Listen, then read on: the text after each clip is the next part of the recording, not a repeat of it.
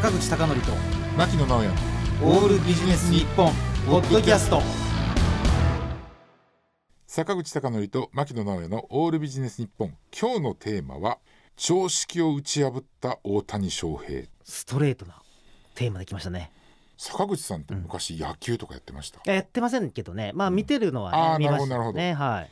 まあ今年のねもう大谷選手の活躍に関してはもう全然異を唱える方はいないといないですけど。MVP はねうん。毎年いるけど、うん。大谷は100年に一度ぐらいでしょそう。きっと。でね彼の凄さっていうのはあの今年そのホームランを量産されましたけどなんで量産できたかっていうとあれあれアッパースイングなんですよ。そうですね。ね。見事なねすくい上げて、そうそうそういつの間にかバックですそう。どこまでいく。はい。でねあれって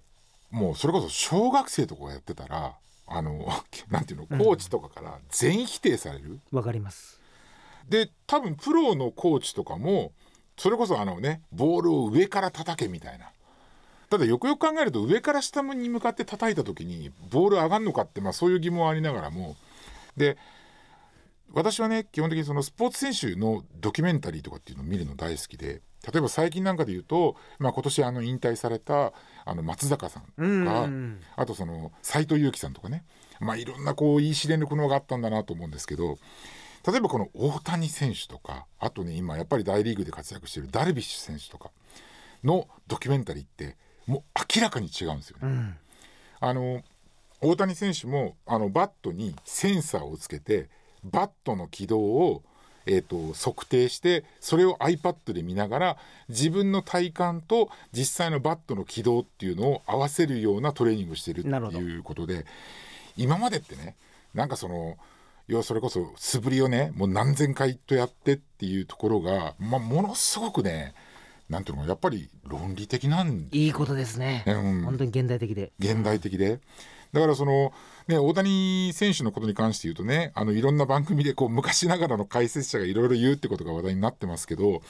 やっぱりものすごくやっぱ今年痛快だったのは彼がアッパースイングであれだけやっぱホームランをそれこそ、えっと少年野球であったりコーチが否定してきたやつでやってるっていうのがすごく私は痛快だったなと。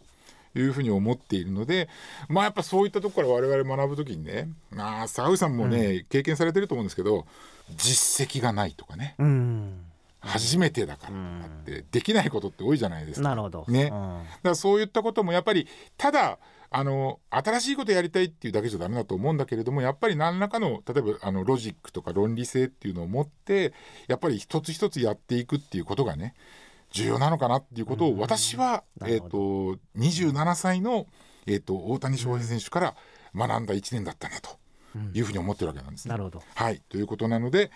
今年常識を打ち破った大谷選手についてお伝えしました。坂口孝則と牧野直哉のオールビジネス日本ポッドキャスト。今回はここまで。次回もお楽しみに